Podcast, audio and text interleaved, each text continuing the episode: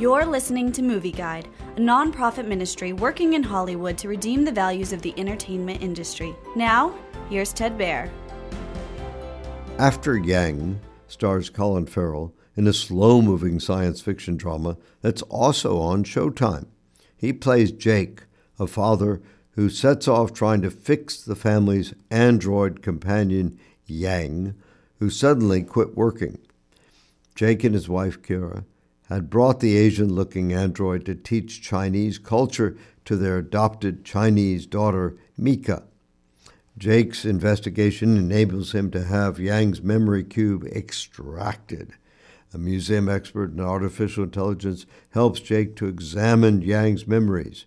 During that process, Jake discovers surprising facts about Yang and his previous owners.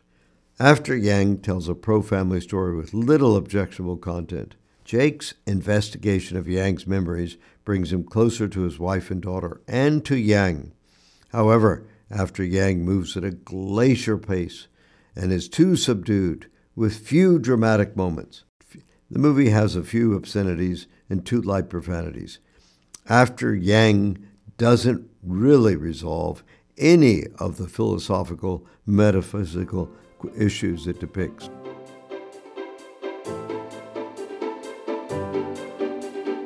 Movie Guide works to protect you and your family from the negative influences of the media and is also working in Hollywood to redeem its values from a biblical perspective.